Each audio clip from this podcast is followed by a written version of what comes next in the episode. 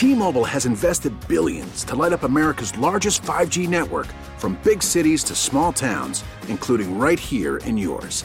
And great coverage is just the beginning. Right now, families and small businesses can save up to 20% versus AT&T and Verizon when they switch. Visit your local T-Mobile store today.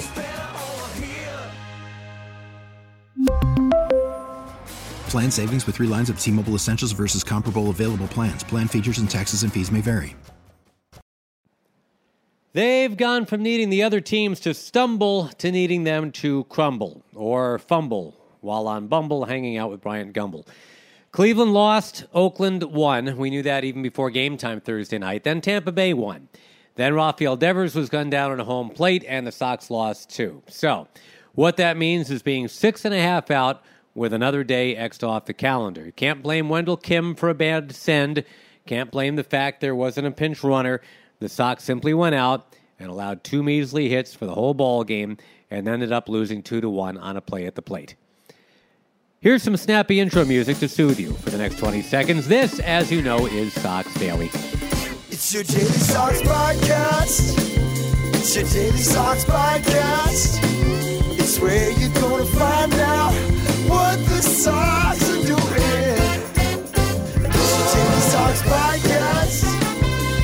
Daily Sox podcast. Oh, it's your Daily Sox podcast. And here's your host, Josh Lewin. Well, oh, the old Minnesota Twins logo was two stupid looking dudes in baseball uniforms shaking hands across the Mississippi River, the mighty Mississippi. One guy from Minneapolis, one from St. Paul, signifying the Twin Cities, getting along. Anyway, it didn't just say twins above their heads in the old logo, it said win twins with an exclamation point. That's the logo mojo the Red Sox needed to borrow Thursday night. The word win in capital letters above the two Red Sox with an exclamation point to drive home the importance of such a suggestion. 22 games to go now, six and a half out, so the exclamation point makes a lot of sense. Josh Lewin with you. Uh, let's not be so quick to be happy when a guy named Eddie throws strikes at Fenway. Eddie Rodriguez, we love that. Love it. Eddie Rosario, the Twins left fielder, when he does it, the Red Sox lose in gut punch fashion, even when they two hit the opponent. All those bodies in the bullpen, and Thursday the Sox didn't even need that many of them. Four relievers after Eovaldi went five innings of one hit ball. You've heard of all hands on deck. This is all hands, feet, elbows, and body parts we shouldn't say out loud on a family podcast. All right, fine. Testicles. There. You happy? Uh, David Price is still bothered by the cyst on his wrist. Chris Sale out for the year. Eovaldi came in with an ERA above six. Porcello is near six. And since Eduardo Rodriguez can't pitch every single day, it is time to get creative. I get it. Time to get a little funky up in here. Uh, it is the quantity over quality Olympics. Can 17 bullpen guys, three of whom you trust, take on the Twins and Yankees homestand and somehow steer this boat to shore? It was on the heels of a four game stretch where the Red Sox starters worked a total of 10 innings. Uh, the bullpen had been pushed for 32 innings. So, against that backdrop, Alex Cora found that the 13 relievers on his 17 man pitching staff were uh, somewhat inadequate. So then it became about just stocking up with more arms. A call to arms, if you will.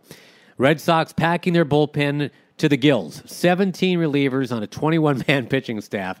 And a bit of context on the current bullpen crowding here. Uh, as recently as 1993, the Red Sox used 16 pitchers for an entire season. The 1994 team, that was the first time they used more than 21 pitchers in a single season. Now they have 21 active all at the same time. They've got Blackjack, they got 21. That's every healthy pitcher on the 40 man roster except double A right hander Denyi Reyes, who should probably keep his phone on just in case. But how sucky is it to be Denyi Reyes right now? 21 pitchers on the 40 man roster are in the big leagues. He's the only one at the prom who didn't get asked to dance here. The 1980 Orioles, they had 12 pitchers for the entire year. Two of them, uh, one named Flynn, one named Rainier, pitched a total of three and two thirds innings between them. So really, they got by with 10 pitchers for the entire year. That wasn't 1880, that was 1980. But this is the tactic you can do now. Uh, you, you, can load up once the rosters expand, and next year, thank goodness, uh, MLB is altering the rules that govern September roster expansion. You can go from 26 players to 28 in September instead of 25 to a million. But in this last gasp of there being a 40 man September roster, this is where the Red Sox are. And there will be nights when it's painful to watch. Already, the average major league game time this year is 309. The Red Sox are at 324. There are cricket matches in Pakistan now that are going to get done in less time than the Red Sox games because they have all these arms to deploy. The record for most pitchers in a game ever is 13 by the Rockies. That was in 2015. Once the 2017 Red Sox used 12 in a game. That's an AL record. I betcha that record falls sometime this month. And, you know, Wednesday's seven inning effort from Eduardo Rodriguez. That was the eighth start he's had this year that's lasted that long. And the Sox are 8 0 in those games. His ERA in those is 0.96. In Eddie's 13 starts at Fenway, the Sox are 12 and 1, which is another way of saying they are now 23 and 33 in games started by anybody else at Fenway. So you, you look to that bullpen, and there are some high leverage, trusted guys. Brandon Workman, Darwinzon Hernandez has worked in there. Lowest ERA in the bullpen, actually. He's been a force. Josh Taylor, another rookie, though he's pitched a ton in August, 1.76 ERA from August 1 on. You can keep Matt Barnes in that circle of trust if you want to, Marcus Walden as well. Thought Andrew Cashner might be working his way into the circle of trust, but he was a losing pitcher on Thursday night. Ryan Brasier now out of the circle of trust. Uh, the multi inning guys, okay, you know, long relievers with experience. Brian Johnson, Travis Lakins can be on that list. Ryan Weber. Like to put Hector Velazquez on this list, but he's really been bad this year. Colten Brewer, 4.3 ERA before he was sent to Pawtucket in August. He can shimmy up the trust list here, too. Mike Shawaryn is back. Bobby Poyner, Trevor Kelly, the side armor. Jhoulys Chacin is a guy we have not seen yet, but we're going to very, very shortly. And, you know, we don't have to get way into it, but the, the bullpen strategy was flawed this year for a couple reasons. I mean, it depended on the rotation carrying the big workload, and that just did not work out. And you had a bunch of guys like Barnes and Brasier you thought would be very fine, and they have not been. Thankfully, Brandon Workman has kind of saved it. So has Marcus Walden and Josh Taylor, but this thing was just flawed from the get go, unfortunately. And anyway, with the loss on Thursday night, eh, they're 12 and 6 in their last 18 games. That's really pretty good, but they've gained all of two games in the standings by doing that. So here's what happened on Thursday. Mookie homers off the pesky pole to break a scoreless tie in the fourth. That's five home runs in the last six games for Mookie. And, and that one, by the way, only his fourth to right field ever at Fenway. Last two off the foul pole, both in the last five weeks. But Eovaldi gives it back by walking three in a row in the fifth. Then he does get a double play ball to make it just one run and not a whole bunch more. Three hits total in this game as we got to the seventh inning. Twins loaded the bases against Cashner. It brought up La Tortuga, the turtle, Williams Astudillo. Why is he called the turtle? Google him. Look at him. He looks like a turtle. He comes in off the bench. It's a guy who never walks, never strikes out. And sure enough, on a 2 2 against Matt Barnes, he chokes up, clips one in a right, pitches at his shoulders. That chases home the go ahead run. Max Kepler up next. Bases still loaded, two out. Kepler's a lefty with 36 home runs and some big hits this year, and, and against the Sox, uh, certainly that's the case. But he strikes out on a curveball. Eighth inning, nothing of note. It's still two to one. Ninth inning is the gut punch. Bogaerts a one out single after Mookie had lined to first. Devers hits into a fielder's choice. JD Martinez up. Remember, he had that 0 for 8 five strikeout game at Minnesota a couple months back. Hadn't done a thing in this series, but he doubles off the monster. It'll take a perfect throw from Eddie Rosario to get him. And that's exactly what we saw. Perfect throw. Devers cut down by 10 feet. Game, set, match. And, you know, you walk nine batters, maybe you deserve to lose. Eovaldi went five innings instead of four this time. That's fine. He allowed just one hit. But four of those walks were on his watch. He talked to the media after. Good. Uh, I felt like everything was coming out well. My splitter played really good. Um, I mean, it was just the walks I had in the fourth or fifth inning when I walk the three batters. I mean, we, fifth inning, hmm, we take the lead. I can't, you know, I got to come out there and be aggressive and attack the hitters and, you know, walk three guys. And, you know, fortunately, we were able to get the double plays when I needed them, and uh, defense was great tonight. It seemed like you were stronger at the moment. Did you feel that yourself? Yeah, I mean, I felt really good all the way up until the fifth inning, and then I don't know mechanical or what it was, maybe nibbling a little bit, but I mean, it just felt like I was kind of all around the zone, and I just couldn't get the strikes when I needed them. And then probably this is the you felt this season. Yeah. Tonight. Yeah, I mean, I felt I'm from the building off of this last start coming into this one. I've been feeling really good, and uh, tonight I was able to get some quick outs and have really quick innings, and I was able to keep my pitch count down. Uh, I mean, again, the fifth inning didn't help, but I was able to get out of that situation for us and keep the score tied. You're probably watching it. Uh, rapid counting on third base and say this is going to be close.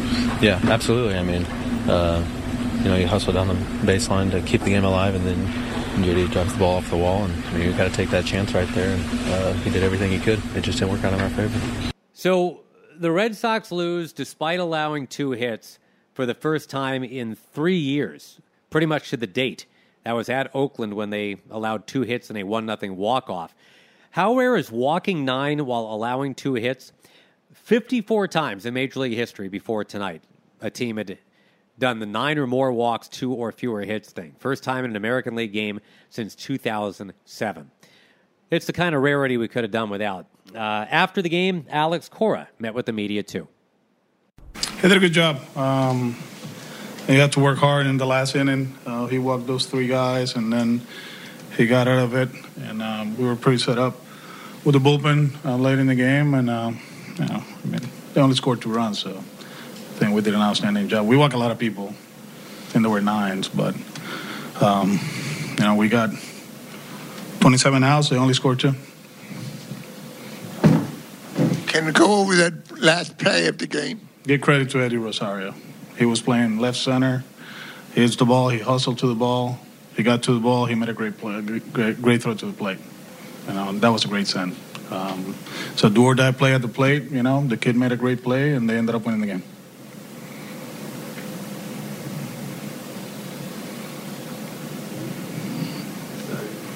You know, it's kind of close to being a, a nice comeback there. How how kind of deflating is that just to have the kind of wind taken out of you on that? Actually, on I'm like laughing at it. Like it's a, he hits the ball, you think it's out of the ballpark. The ball bounces off the wall, you think he's going to score, and he's out. And uh, uh, well, it's it's one of those that. uh, we had chances that we we we hit into what uh, 15 ground balls or something like that. We didn't hit the ball in the air. Um, Perez had like 50 pitches in, in four innings, five innings. You know, we didn't make adjustments offensively today, um, but we had our chances. We we did, and um, whatever, not too many, but um, you know, it just happened that Rosario made a good throw there. You know, when- he hit it, we thought he was out. When he bounced off the wall, we score, and all of a sudden he throws a strike to the plate. Know, we'll start uh, tomorrow. Just saying, he's going to start. What did you see from Cashner in that in that seventh inning that wasn't working for him? uh, lack of command. Um, uh, he wants to know. Um, I think uh, the, the last pitch, I think it was a slider. So, and we're trying to get three outs there. You know, his stuff has been good the whole the whole time. Um, you know, he's throwing 95, 96. You know, we were trying to get three outs. It didn't happen. Barnes made a good pitch, and uh, Astudillo got on top of it and just made contact with two strikes, and they got a base hit. Yes. How tough will um, those two games be, Friday and Saturday, against the Yankees, using only your bullpen? I mean, um, they got the best record in baseball, so it was going to be tough anyway. So we'll find ways. You know, um, we're playing good baseball. Um, you know, you saw Brewer what he did in the last inning. He came in, got three outs. So um, we'll mix and match, and, uh, and hopefully the offense can wake up, score some runs, and, and win the series. All right, so there's the manager. I mean, he's doing whatever he can here. But for Minnesota, hey, it's an eight and two road trip for them. And with Cleveland losing, that's even more distance for them now at the top of the AL Central. They're having a heck of a year. Next up, the Kings of the AL East. It's the Yankees, who have weathered a long list of injuries, of course, and uh, they could really get a late boost here with Severino about to come back, Betances, Stanton, they, they should be back soon. Betances threw batting practice to Stanton a couple days ago. Severino's very close, so they're moving in the right direction here. Friday, uh, it's going to be a, the hodgepodge for the Red Sox against Domingo German, who is 17 and 3. Saturday, again, a hodgepodge against Jay Happ. He's gettable. 11 and 8, 5.34. Sunday, the uh, the Sunday night ESPN game, Rick Porcello does have 12 wins, but a 5.63 ERA against Masahiro Tanaka. Monday's interesting. Eddie Rodriguez with his 17 and 5 against James Paxton, 12 and 6, but pitching really, really well of late. In fact, undefeated in his last seven starts. The Yankees just had their remarkable streak of 220 games in a row without being shut out come to an end.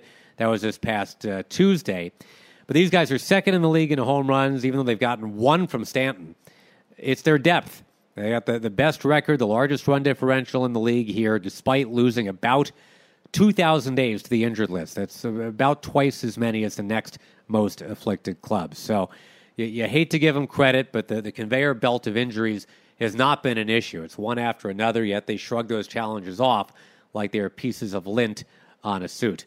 For the Red Sox, meantime, this just feels like that, that Oregon Trail video game you used to play on your old uh, Compaq computer maybe 20 years ago, where your, your oxen gets dysentery and uh, you know your, your wagon goes off the trail and is in a ditch. I mean, just weird, dumb things start to happen, and you just suddenly realize you're not going to beat the game here. You're not going to win Oregon Trails. It was a dumb game in the first place.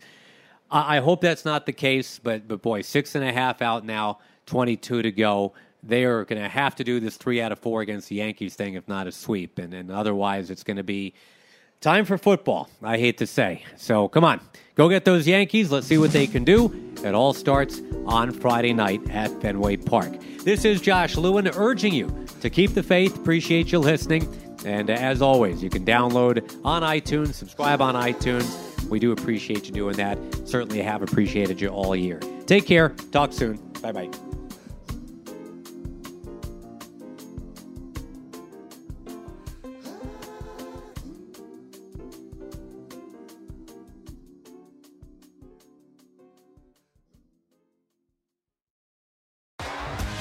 T-Mobile has invested billions to light up America's largest 5G network from big cities to small towns, including right here in yours. And great coverage is just the beginning. Right now, families and small businesses can save up to 20% versus AT&T and Verizon when they switch. Visit your local T-Mobile store today.